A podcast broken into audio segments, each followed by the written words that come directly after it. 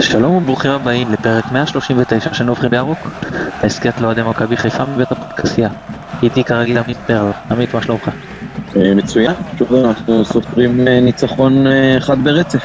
כן, שזה מבחינתנו בעונות האחרונות זה לא דבר של מה בכך. לגמרי לא. או כמו שנאור אמר, בעונה הזאת אף אחד לא יגרום לנו לא לנצח שני משחקים ברצף. שמחים לארח את יניב פרנקו, הפועל תל אביב לקראת המשחק בין הקבוצות. מה נשמע יניב? מה המצב? טוב, שמחים לארח אותך אחרי שאירחנו כמה פעמים את עדי אבני חברנו המשותף, אנחנו שמחים שגם לך יוצא להתארח אצלנו. כן, אין ספק שחיפשתם איזה אוהד הפועל להתעלל בו לקראת המפגש המרתק. כן. אנחנו נודה ליונתן אברהם שלא נותן לנו את התמיכה הטכנית מאחורי הקלעים ולאיש הפודקאסיה שלום סיונוב, אני מתן גילאור. לפני שנצא לדרך רק נזכיר את הרשתות החברתיות, ירוק 1913 בטוויטר ונובחים בירוק בפייסבוק, חפשו אותנו. עמית, רוצה לברוח? כן, נביכה קצרה בעניין מחירי הכרטיסים למשחק בבלומפילד ביום שני, 104 שקלים, 104 שקלים מאחורי השערים, אין ספק שזה מחיר שהוא יחסית גבוה ממחיר השוק הנהוג, והאמת שפורסם המחיר ויחד עם תחילת המכירה, אז כאילו לא היה מספיק זמן להגיב למחיר הזה ולחשוב אם קונים או לא קונים, בטח נוכח הביקוש שצפוי להיות גבוה ונראה כגבוה, אז מיד משפחת פרלה הצטיידה בכל הכרטיסים שהיא יכלה לרכוש כמובן. אבל כן עבר לי בראש שאם מלכתחילה באופן רשמי ארגוני האוהדים של מכבי היו מציבים איזשהו מחיר מטרה שמעבר לו הם מודיעים שהם לא ירכשו כרטיסים, אז יש סבירות גבוהה שהמחיר הזה היה נמוך מהמחיר שננקב בסופו של דבר ואולי אפילו הייתי מצטרף לסוג של חרם צרכנים כזה. כן, אבל אני חייב להגיד משהו כאוהד הפועל, אני מכיר טיפה את ההנהלה שלי, תראו, זה היה ברור מתחילת השנה שהחבר'ה הליסנובים מחכים למפגשים הגדולים האלה והם הולכים לדפוק מחיר, זאת אומרת, הייתם צריכים לראות את זה קורה לפני. יצאנו בזול אתה אומר, לא? אני בהחלט מסכים, אני בהחלט מסכים.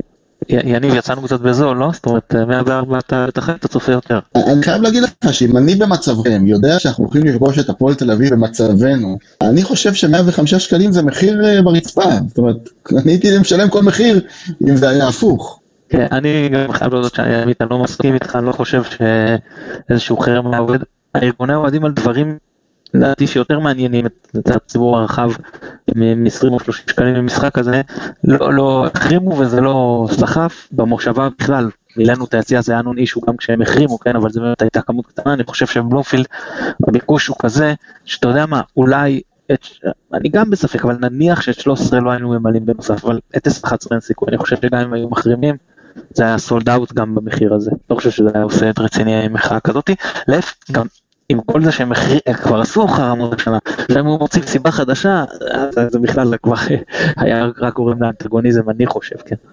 יניב, מילה אחת, תראו, הפועל תל אביב היא קבוצה באמת בסיטואציה כלכלית די משונה ומוגבלת.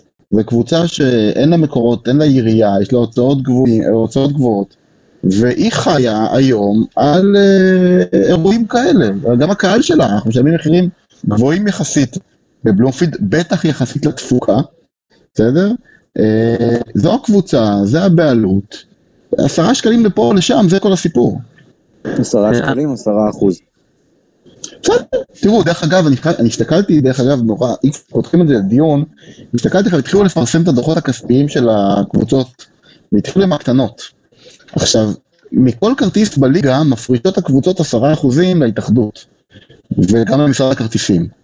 עכשיו נוצרת פה סיטואציה שאיזי שירצקי מחזיק קבוצה שלא מוכרת כרטיסים, אז הוא לא מפריש שקל להתאחדות, וקבוצה כמו בית"ר, הפועל, מכבי חיפה, מכבי חיפה בכלל, מפרישים באזור השני מיליון שקל מההכנסות שלהם.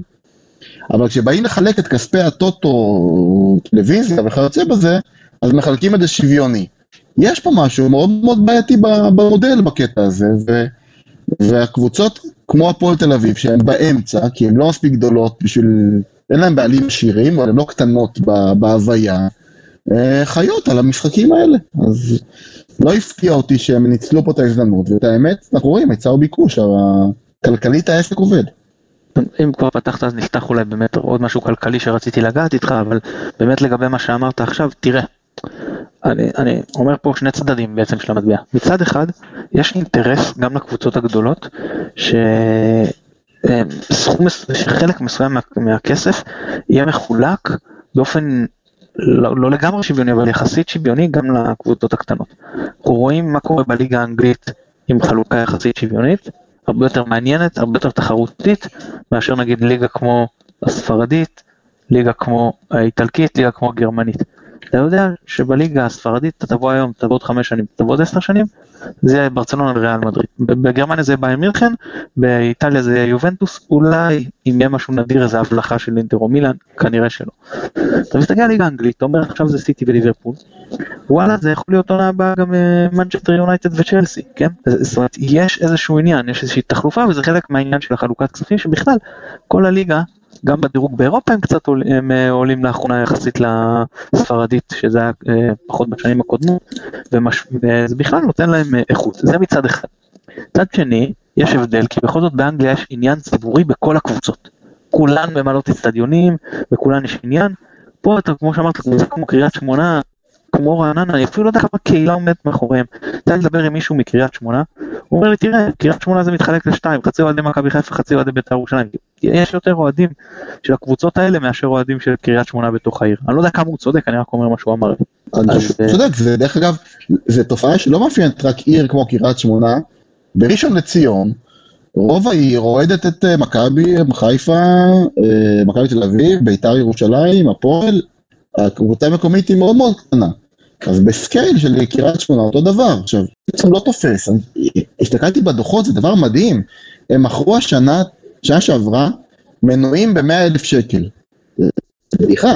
זאת אומרת, יש קבוצות בליגה א', לא בליגה לאומית, עם יותר קהילה מאחוריהם. והמודל הכלכלי היום, בגלל שזכויות השידור והטוטו מאוד מאוד גדלו בשלוש-ארבע שנים האחרונות, יוצר מצב שבאיזשהו מקום כלכלית, אני מדבר רק כלכלית, יותר נוח להחזיר, להחזיק קבוצה עם איצטדיון אה, מאוד קטן, בלי אוהדים, בלי הוצאות אבטחה, בלי כל הרעש הזה, לחיות על מודל של מכירת שחקנים, אה, זכויות שידור ו... וקצת לצורך העניין עירייה וכיוצא בזה. אז תן לי להקשות עליך. אתה, אנחנו בעצם אומרים, יש פה משהו לא שוויוני, הקבוצות הקטנות האלה אה, חיות על חשבון הגדולות באיזשהו מקום. להפך, אנחנו האינטרס שלנו שקבוצות עם יותר אוהדים, יותר קהילה, הם יהיו ב- בליגה העליונה. אני לא אומר שצריך לשים איזשהו, אה, אני לא יודע אם אתה, אתה כן, אני אומר שלא צריך לשים מגבלת קהל כלשהי, או זה לא צריך להיות כמו רישיון, כן? כמו ביורוליג, לא, גם, אבל... אני חושב שזה אפשרי גם, זה לא... מה השאלה שלי, אבל שאני רוצה להגיע, היא, אתה דוגל בשיטת לכל קבוצה את האיצטדיון שלה, והקבוצות הקטנות, משחקים מסוימים, יוכלו להעביר לאיצטדיון גדול. זה קצת לא מתיישר, לדעתי מה שאתה אומר פה, אתה, אתה בעצם רוצה עוד יותר לפתוח אה, פתח ולאפשר לאותן קבוצות חסרות קהל נקרא לזה, אה, לפרוח ולהישאר בליגה העליונה, לא? או שתקן אותי אם אני טועה. אני, אני, אתה, אתה אומר משהו, אתה חצי מהטענה שלי, כי הטענה שלי אומרת דבר כזה, דבר כזה, הזכויות שידור צריכות להיות מחולקות במפתח לייצג את הרייטינג שהן מייצרות. ו... ולתת, לא במאה אחוז, אבל לתת לזה משקל יותר גדול משזה מקבל כרגע. בנוסף, אני חושב שכספי האבטחה צריכים לרדת מ... אני חושב שזה הולך לשם, ממשרד הספורט, ומה שנשאר יחולק להקצוות טוטו וכיוצא בזה. קבוצה שיש לה רייטינג גבוה בטלוויזיה, היא תהנה פעמיים, היא תהנה מזה שהיא תקבל טיפה יותר מהעוגה, וההוצאות ירדו מהפול הכללי ולא, ולא, אה, ולא מהקבוצה הישירה. ואז כאיזושהי סוכריה, קבוצות הקטנות שאין להן קהילה אמיתית מאחוריהן, אני חושב שאפשר יהיה להגיד להם, תשמעו, בוא נגיד, קח את בני יהודה, תערכו כל השנה במושבה, כי זה, זה מה שמתאים לכם כרגע, וזה גדול עליהם כרגע, אפילו תערכו לתוך העניין בראשון לציון. ואת המשחקים הגדולים שמכניסים לכם כסף, שמאפשרים לקהל להגיע למגרשים, קהל שרוצה, תערכו באיצטדיון גדול, ואז אני גם חושב שיהיה אפשר לצוות מהם, אה, אה, לדרוש מהם מחיר מקסימום. זאת אומרת, פה אתה אומר, אוקיי, אתה, אתם רוצים שיגיע יותר קהל, אנחנו, אנחנו נפקח על המחיר באיזושהי נקודה. אני חושב שאם ילכו לקומבינציה הזו, אז היא קומבינציה שעושה שכל. כי בסופו של דבר, יש נק, עוד נקודה שבישראל היא לא, היא, היא, היא, היא בין הכיסאות. בטח בהשוואה למודלים של אנגליה. אז אני רוצה רגע שנייה להתייחס לנושא המזנונים, כי יש באנגליה את המונח הכנסות מיום משחק. זאת אומרת, כשקבוצה מביאה 30 אלף איש, היא לא מרוויחה רק מהכרטיס, היא מרוויחה בעיקר מהמזנונים. דרך אגב, זה המודל סינמה סיטי בישראל. זאת אומרת, אתה מגיע לסינמה, לראות סרט, הרווח של הסינמה סיטי הוא לא מהכרטיס, הוא גם מהכרטיס, אלא הוא בעיקר בעצם מהמזנונים שהם בשליטה שלהם. ולכן ככל שיגיעו יותר אנשים לסינמה סיטי, הם מרוויחים יותר. אנחנו יצרנו מצב בישראל שהמזנונים מופרדים. אז כשמכבי חיפה עושה משחק בסמי עופר, מביאה 30 אלף איש, המזנונים מפוצצים, הזכיין בטירוף, וכשהפועל חיפה מביאה 1,500 איש, הוא מייבא ומפסיד באותו יום. הוא עושה עסקה שנתית מול, מול בעלי האצטדיון. עכשיו, מה שקרה בישראל בעצם, שלא נוצר שום תמריץ להוריד את מחיר הכרטיס ולהגיד אני ארוויח מהמזנון, מהמזכרות, מהחנייה, כי אם היית באמת בעל האיצטדיון, זה מה שמזה היית עושה כסף. אמ, ואני לא יודע איך אפשר לתקן את זה, אה, אבל אני חושב שזה חלק מהבעיה. זאת אומרת, לא נוצר תמריץ אמיתי לקבוצה להביא מסת קהל, להוריד מחירים, להביא מסת קהל, כי ההבטחה עליה, העלות של השכירת איצטדיון היא עלות קבועה, ואז אתה רואה את המודלים האלה שבעצם קבוצות חיות או על מעט, אצטדיון, מעט אה, אה, אוהדים, או שהם מחכים ל, לקבוצה גדולה עם קהל גדול כדי להכניס לו. אתם רואים את זה אצל יואב כץ בטים, ואתם רואים את זה בעוד כמה מקומות. והיום בהפועל, בגלל שהיא נכנסה למועדון מועד 130 אלף, אנחנו נראה את זה הרבה יותר גם בהפועל. מעניין מאוד מה שאתה אומר לגבי, נכון, לגבי המזנון, כמו שאתה אומר, אתה צודק לגמרי ואני לא חשבתי על זה, בעצם זה היה בשליטת הקבוצה ששכרה את המתקן, אז באמת היה לה אינסנטיב שאנשים יבואו ואז נכון שהוצאת פחות נגיד 20 שקלים בכרטיס אבל שמת עוד 40 במזנון, זה אה, יכול להשתלם להם. אה, עמית אני רוצה לשאול אותך על ההצעה של אה, יניב, הוא בעצם אומר קבוצה כמו בני יהודה אין לה מה לחפש בבלומפילד אבל היא לא רוצה לקבל את ההכנסות שיש לה, היא תקבל 5,000 מהפועל תל אביב, 7,000, 8,000 ממכבי ומביתר ירושלים, ממכבי תל אביב יכולים לקבל גם 15,000, לא רוצים לוותר על זה. אז יערכו במושבה בראשון כל השנה, וכמו במשחקים הגדולים יערכו בבלומפילד. ואני שואל אותך, נגיד עכשיו מכבי כמו שנה שעברה רצה עם נתניה ראש בראש על אירופה. באה נתניה צריכה להתארח עכשיו בראשון, חצי אצטדיון בני יהודה, חצי אצטדיון נתניה, נגיד, אתה יודע, לא, לא, לא, לא מאוד ביתי לשום כיוון, באים, משחק על אירופה, אוהדים של מכבי באים 12 אלף לבלומפילד מול השלושת אלפים של בני יהודה, משחק מרגיש כמו משחק ביתי של מכבי. אין פה טעם לפגם מהבחינה הזו? תראה, כל דבר שפוגע בשוויוניות יש בו טעם לפגם. אה, מצד שני, כשכל הכללים חלים לגבי כולם אותו דבר, יש פה סוג של אה, איזון לצד השני.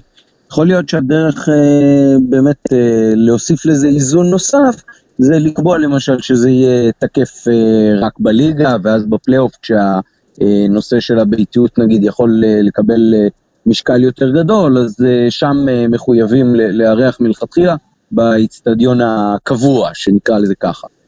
אבל מלכתחילה הקטע הזה של המשחק בין ביתיות עם קהל לביתיות בלי קהל הוא, הוא, הוא קטע מאוד בעייתי. אני חושב שאם יגבילו את זה רק לליגה, אז זה יכול להיות אה, יותר סביר ולאזן בין שני האינטרסים פה. אוקיי.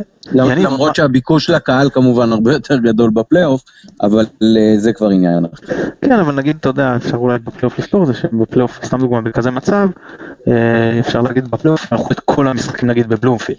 בגדולים, בדיוק. כן, ואז אתה פותר את הפן הספורטיבי נכון, מהבחינה הזאת. נכון. נכון. הנחת פלייאוף עליון, אם זה פלייאוף תחתון, אז את כל המשחקים בקטן. נכון. דרך אגב, אם זה המצב, ויש פה בעיה בעיקרון האי שוויוניות, אז כל נושא עונש הרדיוס הוא בהגדרה אה, בעייתי. אתה מעניש, אתה מעניש את הקבוצה המארחת, אבל אתה פוגע בקבוצה המתארחת. אתה לא פוגע, לכאורה מציבים את הקבוצה המתארחת. כן, כן, בסדר. מול המתחרה שלה, לא משנה. אני חושב ש, שבגדול, התפקיד של המנהלת הוא לא רק לחשוב איך להביא יותר כסף מזכויות שידור, שאת זה הם די מקסמו והם לא הצליחו להביא יותר, כל ההערכות מדברות על פחות בחוזה הקרוב, והתפקיד שלה זה להביא יותר אנשים לאצטדיונים. עכשיו, גם אם זה יפגע באטרקטיביות של חוזה הטלוויזיה, זה כבר דיון הרבה יותר ארוך, זאת אומרת, האם לעשות משחקים בשבת בצהריים, ולדעת שזה פחות אטרקטיבי לזכייני הטלוויזיה ולהשיג פחות כסף משם. עכשיו, זה חוזר לאותה שאלה של הקבוצות הגדולות קטנות, כי לאשר אלון, מבחינתו שישחקו ביום שני בעשר וחצי בלילה, אם הזכיין רוצה, זה לא משנה לו. לנו, כמועדונים שמבינים שביום שבת בארבע יגיעו עוד 30 אחוז קהל, זה כן משנה, ושוב, אנחנו משלמים מחיר בשביל חוזה הטלוויזיה, שחוזה הטלוויזיה הפך להיות הדבר המרכזי בליגה, וגם יצר דרך אגב את כל תופעת, לדעתי, כן, תגובת השרשרת, שהובילה לעלייה של בני יהודה של אברמוב וחדרה, זה קבוצות שהמודלים הכלכליים הנוכחיים מיטיבים איתם, הם יודעים להתמודד בעולם החדש, הקבוצות הגדולות זה עוד פחות משפיע עליהם, קבוצות האמצע, והפועל היא קבוצת אמצע לצערנו, חוטפות את זה הכי חזק.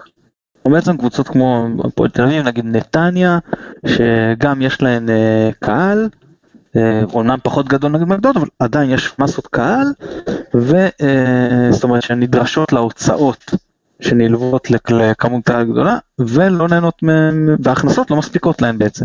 זה מה שאתה אומר, לכסות על אותן הוצאות גדולות. נכון, ואז או שאתה בונה תקציבים גירעוניים בהגדרה, ואתה מתפלל שתמכור שחקן, או כל ה... או בעצם מה שהוביל את, את הפועל תל אביב עד הפירוק, הבנייה הלא ריאלית של תקציבים וה, וההיגררות אחרי איזשהו אה, חלומות באספמיה, שאני הייתי עדין, זה בהפועל היו עוד כמה גורמים שהובילו לתהליך הזה, או שאתה מראש בונה מודל כלכלי של קבוצה שהיא, פעם היינו אומרים בשיווק שהמקום הכי גרוע זה להיות בו באמצע, זאת אומרת, או שנגיד, קחו את עולם הטיסות, הכי טוב זה למכור או טיסות לואו קוסט, או טיסות מאוד יקרות מפרקות, צרכן האמצע מוצא את עצמו, אני אחסוך 100 שקל, אני אוסיף 100 שקל.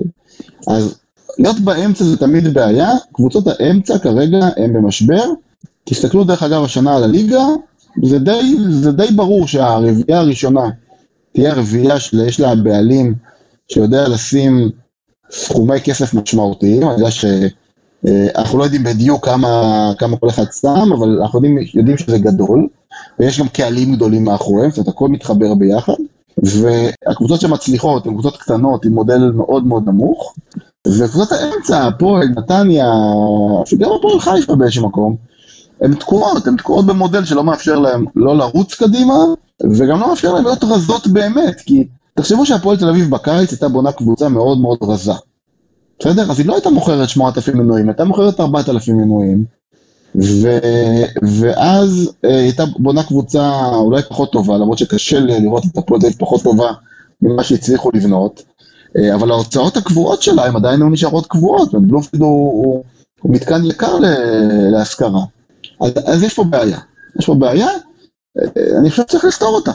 אוקיי, זה באמת מעניין. טוב, מה, יש לך נביכה אגב מעבר לנביחות בנושא הנביחות, או שנעבור לדבר כדורגל? שהשתלטה לנו על הפוד. בסדר גמור, הייתה מעניין, זה טוב שכך. כן. בדיוק יש לנו פה את יניב שהוא איש שיווק, וזה טוב לנו שמתאים מאוד.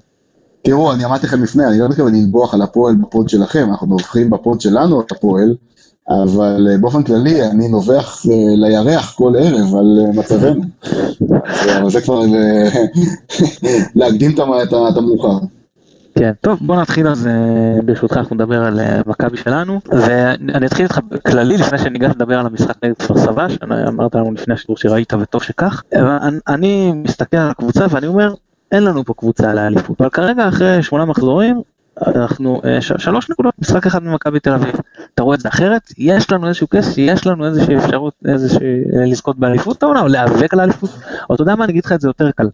אני, אני אוריד את הסטנדרט. להגיע לבית עליון קרי סוף מחזור 26 עם פער של נגיד עד שני משחקים מכבי תל אביב שלושה משחקים מכבי תל אביב. טוב אני אחלק את התשובה שלי אה, בכמה חלקים קודם כל באופן כללי אני שמח להיות בפודקאסט של אוהדי מכבי חיפה, אני חושב שבאמת אתם קצת מתבכיינים יותר מדי, כי תראו מה קורה לקבוצה כמו הפועל תל אביב בשנים, בשנים האחרונות, תראו לאן זה יכול להידרדר, אז יכול להיות שלא תתחרו על האליפות, לא קרה כלום.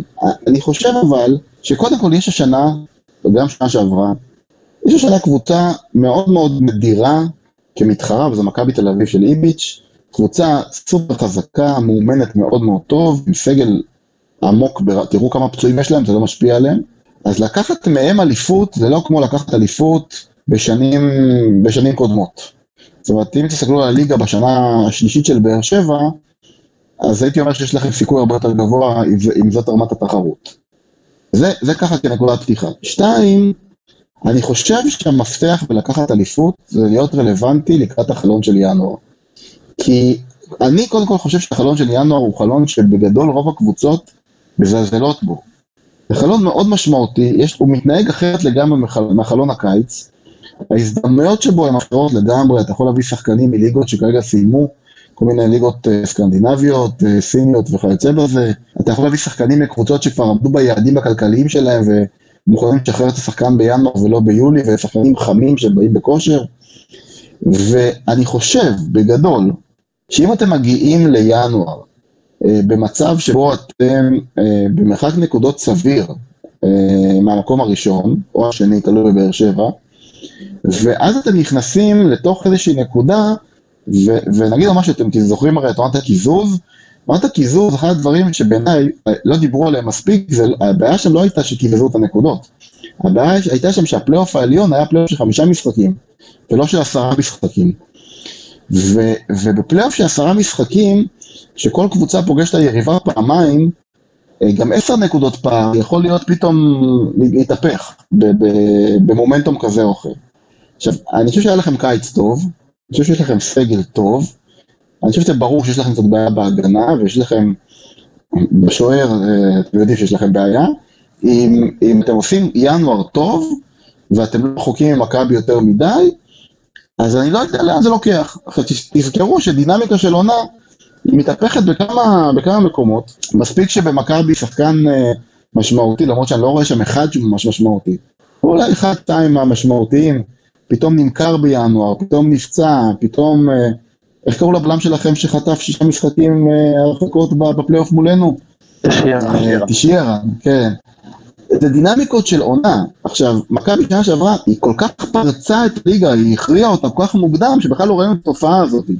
אבל אה, דווקא האליפויות של באר שבע הוכיחו ששתי הקבוצות רצות מאוד מאוד צמוד, קורים דברים. אתה יודע, מכבי באחד האליפויות שהם הפסידו עכשיו לבאר שבע, אז היה שם איזה רצף של איזה ארבעה משחקי 0-0, שאף אחד לא ראה, אה, לא ראה את זה קורה.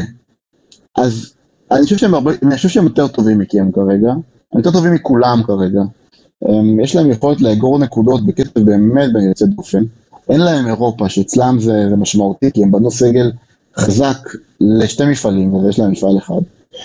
אבל, אה, אבל כל המשחק שלכם כרגע זה להיות רלוונטיים אה, אה, לקראת ינואר. ובקטע הזה, אני חושב שקורה השנה משהו מאוד מעניין בליגה שלא קרה השנה שעברה.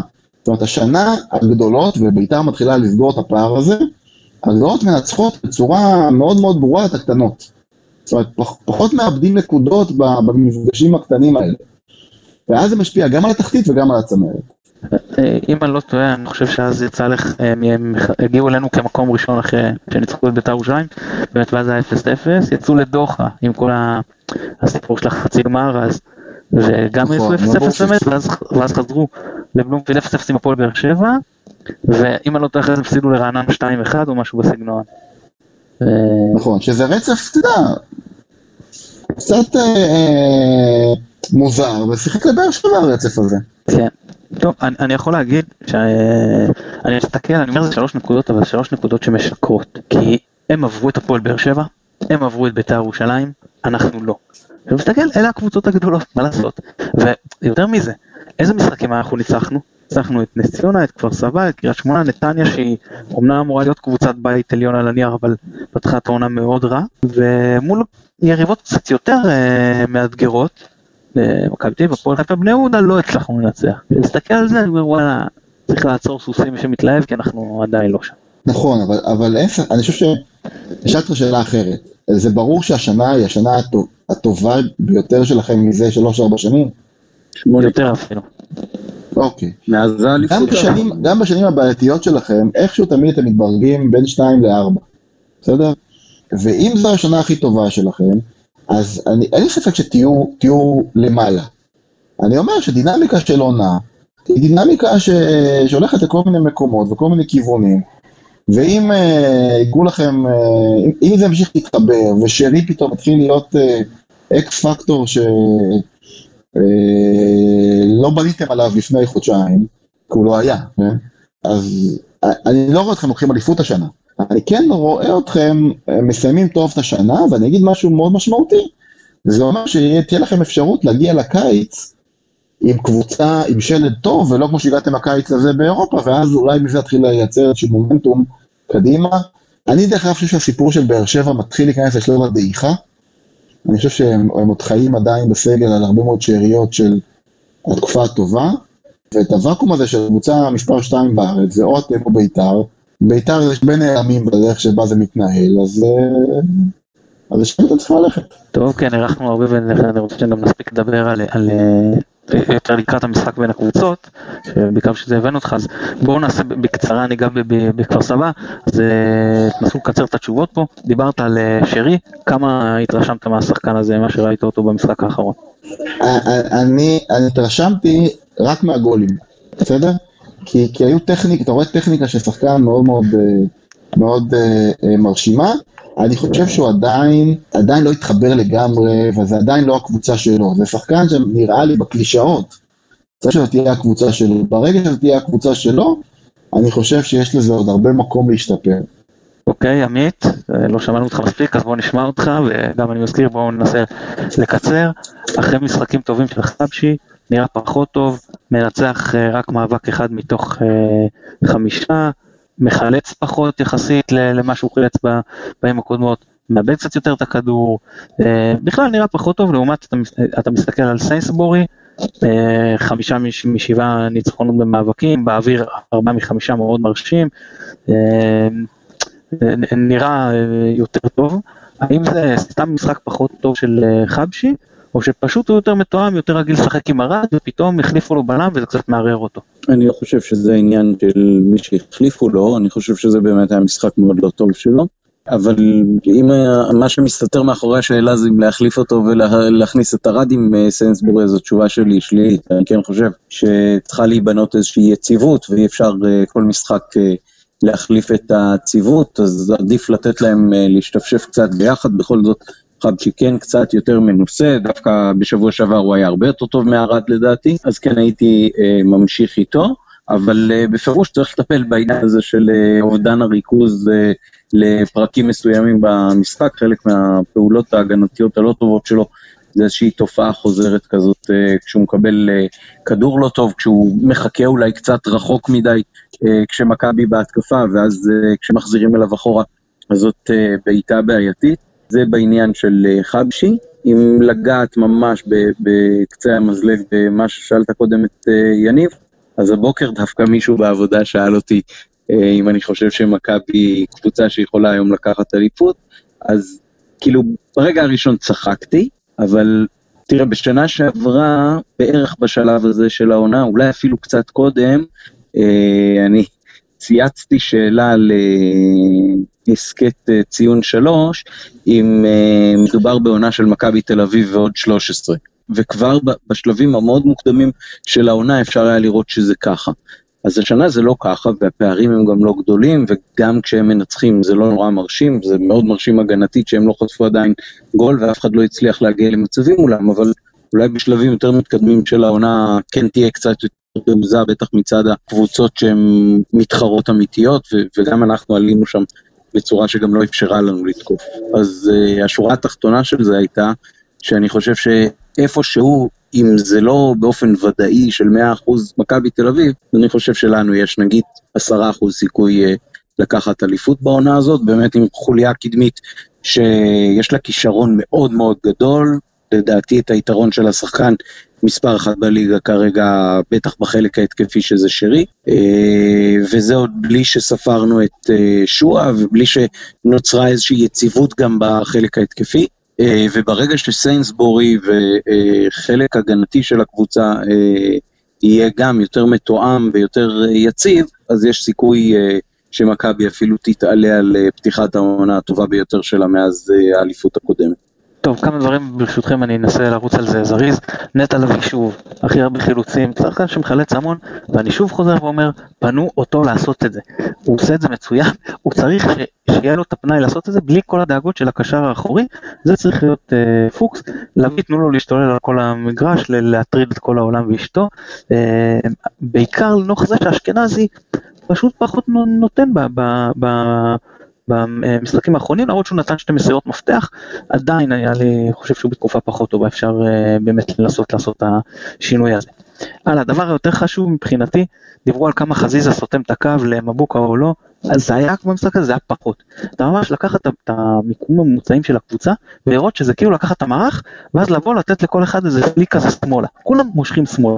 אתה רואה שחזיזה מושך מגמה אחת שמאלה, אתה רואה שאשכנזי מושך מגמה אחת שמאלה, שרי רק נטע לוין נותר באמצע, כאילו, בסדר, רוקאביצה באמצע, אבל, אבל וידחוט על הקו ומנחם על הקו, ורק מבוקה כאילו נשאר על צד ימין, שזה בדיוק כמו שצריך להיות לדעתי. מהבחינה הזאת שאפו לבלבול. הקו הימני צריך להיות לעליות של מבוקה שהוא חצי שחקן התקפה, הוא גם אה, מבחינת נתונים הגנתית היה פחות טוב, זה משחק שאתה יכול לקחת, מה זה יכול? זה משחק שאתה חייב לקחת עליו איזשהו סיכון, איזושהי ריזיקה, גם אם זה אומר שאני משאיר במידה מסוימת, כי אני סוחף את כל המשחק שמאלה כדי לפנות את הקו למבוקה, משאיר אותו קצת בודד, קצת להיות במאבקים שיותר uh, קשים, אני לוקח את הסיכון הזה כדי uh, לאפשר לו uh, יחסית להגיע לקו פנוי, שווה לנו את זה במשחקים נגד גדולות, אז אולי צריך לחשוב איך uh, מסתדרים עם זה אחרת. זהו, זה שני הדברים שחשוב לגעת בהם. Uh, עמית, אני רוצה לשאול אותך, כי עלה uh, הסיפור החילוף של, של uh, וילצחוט ברז מאיר. והרבה מאוד היו, אני קראתי על זה בפורומים, לצד אנשים שאומרים חילוף הזוי, לא ברור, מרקו ולבול אה, אה, חשב פה אף חילוף לא מקצועי, הגנתי, היו כאלה שאמרו חבר'ה לא הגנתי, רז מאיר לא הוכיח את עצמו בתור מגן, התפקיד הטבעי שלו זה קשר, הוא עלה פה כקשר, היה יותר טוב מווילצחוט, התקפית מדובר, חילוף לגיטימי, נכון מקצועית, אחלה חילוף של בלבול. איך אתה רואה את הדברים? טוב, אז באמת בזמן אמת כולנו ביציע וראינו את המשחק חצי ביחד, אה, מאוד לא הבנו ומאוד כעסנו, אה, בסוף זה כן הצליח לו. אני כן חושב שיש פה איזשהו אלמנט שהטריד בעיקר את הקהל, בטח אחרי השוויון המאוחר של בני יהודה השבוע קודם, זה העניין הזה שכשאתה מוביל רק 1-0, אתה מוריד שחקן שהוא באופן מובהק התקפי, ומכניס שחקן שבאופן מובהק uh, התפקוד העיקרי שלו הוא הגנתי. ואז בעצם אתה מושך את הקבוצה אחורה, ומה שמגביר את החשש שאתה תספוג את השוויון, כשזה בסך הכל אה, משחק עם אה, שער אחד הבדל. אני חושב שמכאן בא עיקר הדאגה, בעיקר שעם כל הכבוד לרז מאיר, יש לנו שחקנים מוכשרים פי כמה ממנו אה, על הספסל, ו... ונכון היה כאילו להשאיר כוח התקפי אה, יותר משמעותי, כדי שאפילו אם תספוג את השוויון יהיה לך עוד סיכוי לתת את השני, או יותר סיכוי לתת גם את השני לפני שאתה סופג את השוויון. אני חושב שזה בעיקר מה שהטריד את הקהל. אה, זה שבמשחק הזה זה הצליח, זה עוד לא אומר שהחילוף בהכרח היה נכון, צריך לזכור גם שרגע אחר כך אה, נטרפו כל הקלפים כי כפר סבא איבדה שחקן, וזה לגמרי משנה במשחק כזה, כשממילא הפערים קיימים, משנה מאוד את התמונה, ואז אתה, אתה גם פתאום קפצת ברגע האחרון ל-3-0. והצדיקו את ההימור שלך מהשבוע שעבר, במקום את ההימור שלי של ה-2-0. אז זה מה שיש לי לומר על זה, אני לא בהכרח uh, תומך בזה שזה יהיה החילוף לעתיד לבוא, אני חושב שמכבי, כשעיקר הכוח שלה הוא התקפי, כשהיא מובילה 1-0, ב-90% ממשחקי הליגה, uh, צריכה לחפש את השני באופן מאוד מאוד uh, מוצהר, ולא לעשות מצד הספסל שום חילוף שעלול לגרור את הקבוצה מגמה אחת אחורה.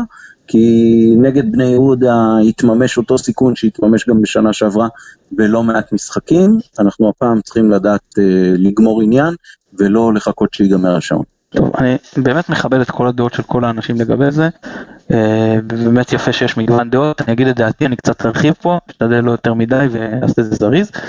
אה, ככה, קודם כל, אני לא חושב שהחילוף כל כך הוכיח את עצמו, אני לא חושב שרז מאיר היה יותר טוב מווילצחוט, לא שווילצחוט היה טוב, אבל לרז מאיר יש את הבעיות שלו, הוא מקבל, כולם יודעים שהוא יחתוך לאמצע. וילצחוט רץ גם על הקו, המגן שלו לא יודע בדיוק מה הוא יעשה, היה גם פעם, כמה פעמים יעילות שהוא רץ על הקו, שזה יצר, משחש יצר סיכון. רז מאיר מאוד תוקע את ההתקפה, לוקח לו הרבה זמן לקבל החלטות. אני לא חושב שהחילוף היה כל כך טוב. דבר שני, אני חושב שכן היה, חילוף היה בעל אוריינטציה הגנתית. אני כן חושב שבלבול התכוון לעשות את זה, גם אם זה לא יצא ככה, כי באמת מהר מאוד, כפר סבא עברו לעשרה שחקנים. אני כן חושב שבלבול בראש חשב אה, שגם וילצחוט לא עוזר אה, אה, הגנתית מספיק לסן מנחם, הוא באמת היה עייף מאוד. אני אראה את אה, רז מאיר שיעזור לו. אגב, לגיטימי, זה היה לגיטימי, אני פשוט כן חושב שזה היה לזה אה, שיקול הגנתי פה. לגבי איפה רז מאיר צריך לשחק, ככה. נניח שרז מאיר יותר טוב בתור קשר מאשר בתור מגן. אני לא בטוח, נניח, לצורך העניין. עכשיו צריך להסתכל איפה היתרון היחסי. האם נגיד מבוקה נפצע, אני שואל את עצמי רגע, יש לי שתי אפשרויות. או לשנות מערך, נכון? או לשים שחקן אחר שאין לנו, או שאני מעלה את רז מאיר מגן ימני מחליף. ואני אומר וואלה, האופציה העדיפה מבחינתי זה רז מאיר, מגן ימני מחליף, אין לי כרגע אה, מישהו אחר. עכשיו אני שואל, אני רוצה להחליף את וילצחוט, נגיד גם כי הוא לא עוזר הגנתית, גם כי הוא עייף, אני לא מרוצה מאיך שהוא משחק, לא משנה, רוצה להחליף אותו. עכשיו אני שואל את עצמי, אם יש לי שחקן לעמדה, או, אני, או שאני עושה איזשהו שינוי במערך. ופה אני אומר וואלה אני עושה שינוי במערך, אני עובר לשחק עם שני חלוצים, לא יודע, אני, אני חושב, אה, יהלום, לא, לא יודע, באמצע, או או אפילו אולי מעביר את שרי לשמאל, או חזיזה לשמאל, למרות שהוא פחות טוב בשמאל, אבל אני חושב אה, יצירתי. אני לא חושב שנכון אה, להעלות את אה, רז מאיר. בגן ימני לא שווה לי השינוי פה, כן אה, שווה לי השינוי, זו, זאת, זאת אה, דעתי, ושוב, אין לי שום דבר נגד אה, רז מאיר, פשוט אה, חושב ש, ש, בעמדות האלה הוא לא מניח את הדעת בשביל מכבי, בתור מגן, כמגן מחליף עם כל שיקולי השכר וכל הדברים ומה שיש בשוק. אז בצד ימין אני חושב שהוא כן אה, מניח את הדעת, אה, לפחות אם אתה צריך אותו רק כדי לסתום חורים ולא בתור איזשהו אה, רוטציה או משהו כזה. עוד דברים שאתם רוצים להגיע, לדבר על המשחק או שנעבור לקראת, אה, לדבר לקראת המשחק ביום שני? יום שני. יאללה, יום שני. אז יניב, בוא תתחיל אתה, תן לנו ככה סקירה זריזה של, של הפועל תל אביב, ומה עבר עליכם בשמונת המשחקים הראשונים של העונה. אוקיי, okay, קודם כל עברה עלינו רכבת. הייתה תקווה לעונה הזאת, שניסו אביטן ישחזר את, אה, את מה שהוא עשה בחדרה. זאת אומרת, ייקח סגל אה, ישראלי אה, לא מי יודע מה, יחבר אליו זרים שהם גנבות, אחד אחרי השני, וישחק התקפי, ויביא אותנו למקום חמישי, מקום שמיני, בסדר? יש פה אכזבה מאוד מאוד גדולה מניסו אביטן, אני חושב שכרגע זה די ברור לכולם שיש כמה בעיות, אבל אני אגיד שבפוד שלנו הייתי היחיד, כי כל האחרים אמרו שאתם מנצחים משלוש ומעלה, אני אמרתי שאנחנו מנצחים. אני אסביר רגע שנייה מאיפה באה האופטימיות הדבילית הזאת, שאנחנו מנצחים. הקבוצה בהפועל תל אביב כרגע היא לא מאומנת, חסרים לה הרבה שחקני מפתח, בוטנק פצוע, השחקן הכי טוב שלנו פצוע, אה, ניר לקס אה, הורחק, אה, ספירובסקי הקשר המקדוני כנראה פצוע, אנחנו באים קטסטרופה. והדבר השלישי שקורה כל העונה, זה שניסו אביטן מפחד מאוד מה, מהכוכבים. בסדר? הוא, הוא לא מצליח לעמוד מול, מול בוזגלו, תופעת בוזגלו, ולנהל את זה, ולהושיב אותו מול דמארי. עכשיו, מאיפה באה האופטימיות שלי? האופטימיות שלי באה רק מנקודה אחת, זאת אומרת, מאמן בנקודה שניסו אביטן נמצא כרגע, שמבין שהוא עוד דקה הולך הביתה, אה, שמבין שהקהל כבר נגדו והתקשורת כבר מגבה את הקהל, כי קראתי את כל הכתבות לאחרונה, כבר כולם אומרים, אוקיי, זה כבר גם, גם עליו, לא רק על הניסנובים והפועל תל שהיא באמת מועדון במשבר, אז מאמן שמגיע לנקודה הזאתי, מקבל החלטות שהן החלטות של... שמות בצד כל מיני שיקולים שאולי הוא שם אותם אה, בתחילת העונה. בתחילת העונה הוא פחד מדמרי, שם אותו בהרכב. הוא פחד עם זגלו, שם אותו בהרכב. לדעתי הוא ישים הרכב מולכם שהוא ההרכב הכי נכון. שזה הרכב שאומר, סליחה על הביטוי, זה הרכב שאומר, fuck off על העולם, לא מעניין אותי כלום, ויבוא לשחק כדורגל, כדורגל ציני, מול מכבי חיפה, וישים בהרכב את השחקנים הנכונים, שאין הרבה מבחר, אבל יש שחקנים שפשוט אסור שיראו דשא, עידן כהן כזה, יכולה להיות פה גניבה. עכשיו, אני חושב שהמערכת כבר נמצאת בנקודה ש... ש... ש... ששחקנים כבר יגיעו למשחק הזה במטרה להראות שהם לא הבעיה. ואותי ו... מאוד יפתיע אם נראה את ההרכב שעלה מול אה, הפועל חיפה עולה, עולה עוד פעם. אני מאמין שאני אראה הרכב אחר, אני מניח שנראה את השחקנים שבדרך כלל אנחנו לא רואים, כל מיני שחר הירשים כאלה בהרכב, שבאים להתאבד, באים לשחק אה, משחק מאוד מבוקר, ועכשיו הכל שאלה של איזה, איזה מצב רוח יבוא מרקו בלבול. כי אם מרקו בלבול יבוא במצב רוח הרגיל שלו, נקרא לזה השונא סיכון, יש מצב שזה עובד לנו. זה יכול להתפתח למין משחק משעמם, מגעיל, ציני, שאפשר לגנוב בו איזה גול. אם הוא יבוא במצב רוח של, יש לי פה עשרת אלפים ירוקים ביציע, אני חייב לנצח, להידבק למכבי חיפה, למכבי תל אביב ולבאר שבע, והוא יפתח עם הרכב מאוד התקפי, הוא יכול לגלות שההגנה שלנו היא, היא זוועת עולם. אז בגדול, המשחק הזה, לדעתי כתוב, כתוב עליו או 1-0 ציני להפועל תל אביב, או תבוסה מטורפת אה, מהצד שלנו, אני לא רואה משהו אחר. אני כן אומר שאנחנו באים אחרי תבוסה ולא אחרי אופוריה של כפר סבא. בקטע הזה זה יותר טוב. בואו תן לנו הרכב צפוי. אני אתן את ההרכב שלי, לא את ההרכב הצפוי, בסדר? אני פותח עם צ'רפי בשער, אין הרבה אופציות. אני פותח עם, אה, עם אבו עביד מגן ימני. שמעתי שדגני אמור לחזור למשחק הזה, דגני ורז שלמה, אין הרבה אופציות. אה, אולי ירין פרץ אם יחזור גם הוא, אבל אני לא פותח עם אה, עידן כהן, ועם פירסמן בתור מגן שמאלי. זה הרביעייה הכי טובה שאנחנו יכולים לייצר כרגע, והיא רביעייה הגנתית טובה, אוקיי? יכולה להיות טובה. ואז אני משחק אה, עם, אה, רק עם שני קשרים באמצע, כי אין לי, אין לי עוד קשר אה, לתת, פשוט כולם פצועים. אז יהיה סוג של אה, אלטמן ורז כהן, אה, שזה מה שיש כרגע, אבל רז כהן כזה, אני מקווה שהוא יבין ש, שהוא קיבל איזושהי אה, הזדמנות שלא לא תיפול לו יותר מדי. ואז ב, מקדימה אני משחק עם אה, שחר הירש, אה, חלוץ בודד, עם קיירמה אה, בצד השמאלי, בצד הימיני, סליחה, ואני אני, אני מאוד מתלבט פה, כי אני לא יודע מי עם השחקנים יהיה בכושר למשחק, אבל uh, אני לא פותח עם בוזגלו, אני לא פותח עם אינברום, אני מהמר. אני הייתי הולך במצב שהפועל נמצאת, גם עם שחקני שיפולי הסגל. אה, אלי קנק כזה יכול לראות הרכב. פשוט אנחנו מרגיעים מאוד מאוד פצועים, אבל... Uh, זה פחות, המשחק חסר לי שחקן אחד לתת, זה נורא נורא תלוי אה, אם ספירובסקי משחק, אם ספירובסקי יהיה בריא, ספירובסקי משחק אצלי באמצע, ואז אלטמן סוגר את הצד השמאלי, שלדעתי העמדה היחידה שהוא יכול לשחק בה. אז בואי נחכה שנייה בהנחה שספירובסקי משחק, אז ספירובסקי ורז כהן באמצע, וקיירמה ואלטמן בצדדים, ושחר הירש, בואכה הפתעה, אלי קנן כזה, אה, מקדימה. הרכב מאוד אפור, מאוד פצוע, יכול לעשות משהו מולכם בסיטואציה הנוכחית. עמי, אתה שומע את ההרכב שיניב מבחינתו מציע, אתה מבחינתך עושה שינויים, איזושהי התאמה, הוא אומר, זה לא הרכב שמצריך אותי לעשות התאמות אליו, אני עולה עם ההרכב החזק שלי, הכישרון אצלי, המומנטום אצלי, שהם יעשו את ההתאמות אליי. אה, כן, אני בטח הולך לפי הכישרון שלנו ומה שההרכב שמתאים לנו. בסופו של דבר סביר להניח שיתפתח משחק שהוא איפשהו בין אה, המשחק הדי פתוח שהיה במושבה אה, מול כפר סבא, אה, לבין המשחק שהיה מאוד סגור אה, מול בני יהודה. אני חושב שזה יהיה משהו באמצע כזה. בכל זאת, הפועל תל אביב גם משחקת אה, בבית שלה. אני משתדל מאוד לא לעשות יותר מדי שינויים בהרכב, אבל אני כן חושב שהגיע הזמן שפוקס אה, יראה מה הוא אה, שווה. אני היום באיזשהו מקום התחלתי לחשוש, אולי בגלל ש... לפחות אה, על הנייר הוא סוג של אה, מושאל, אז אנחנו עוד עלולים אה, לפספס את מה שכנראה יש לו ברגליים, כמו שפספסנו את מה שהיה לאדריאן סילבה כשהיה מושאל אצלנו וכמעט כמעט לא שיחק. אה, חס וחלילה הוא יהיה טוב, אז אה, יצטרכו לשלם מלא כסף בקיץ בשביל לממש את האופציה, או עוד פעם אה, להתחיל להסביר למה לא מממשים את האופציה.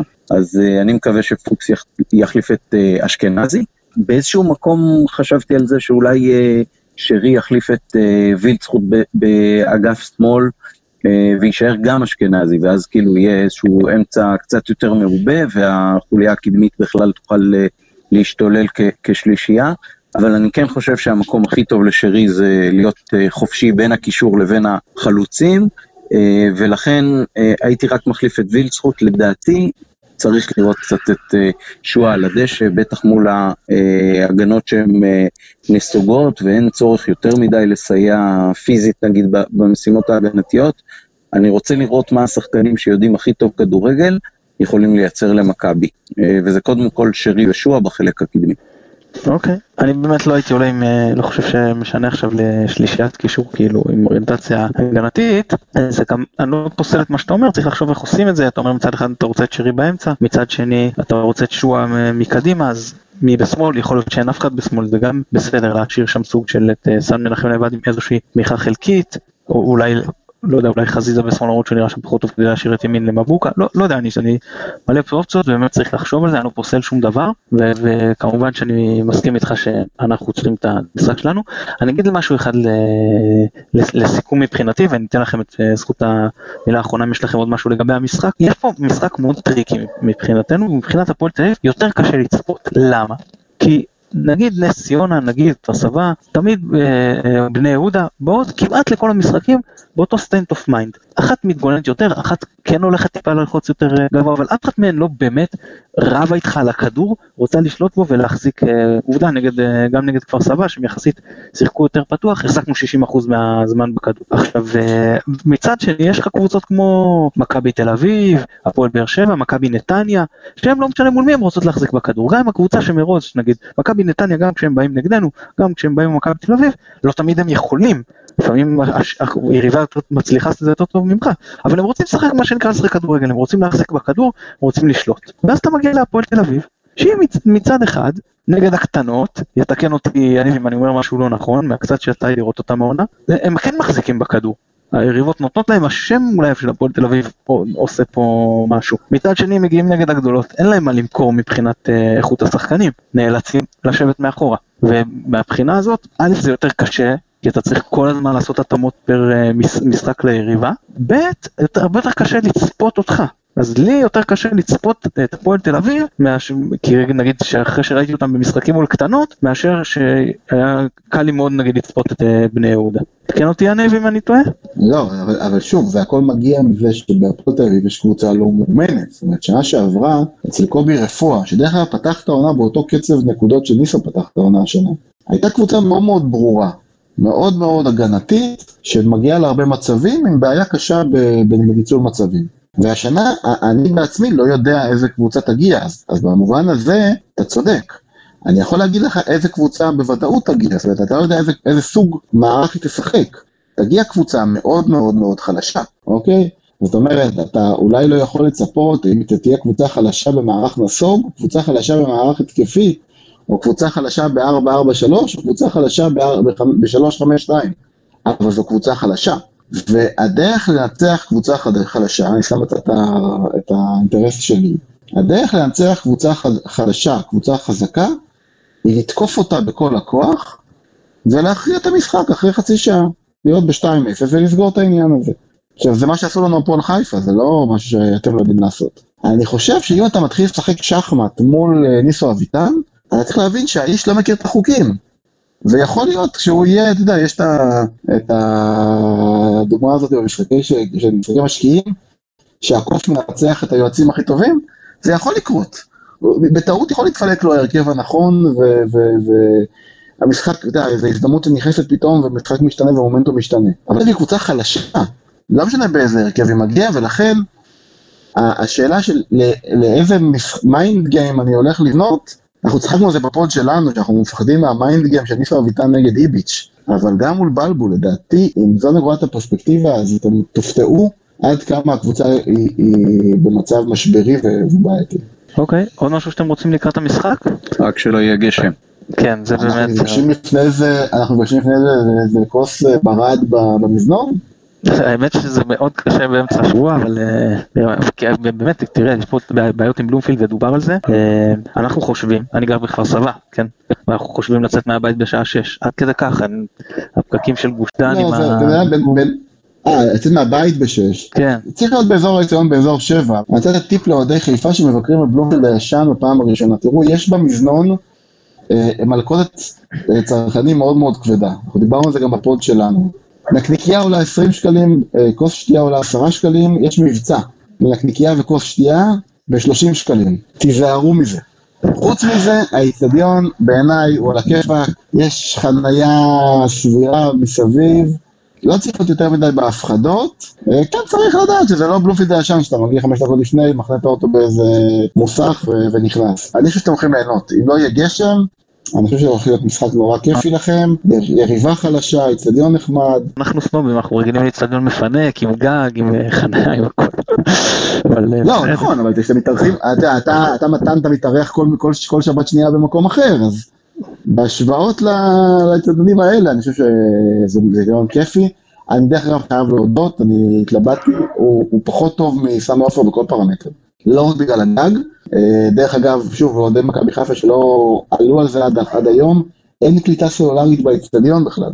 קחו את זה גם זה בחשבון, אבל סך הכל אצטדיון מאוד מאוד מאוד חווייתי, גדול, אה, הפסיליטיז הרבה יותר טובים מבלומפילד הישן, ויאללה, שיהיה משחק כיפי. כן, אז אה, חברים, מחזור תשיעי, יום שני, רביעי בנובמבר 2019, איצטדיון בלומפילד, פועל תל אביב מארחים את מכבי.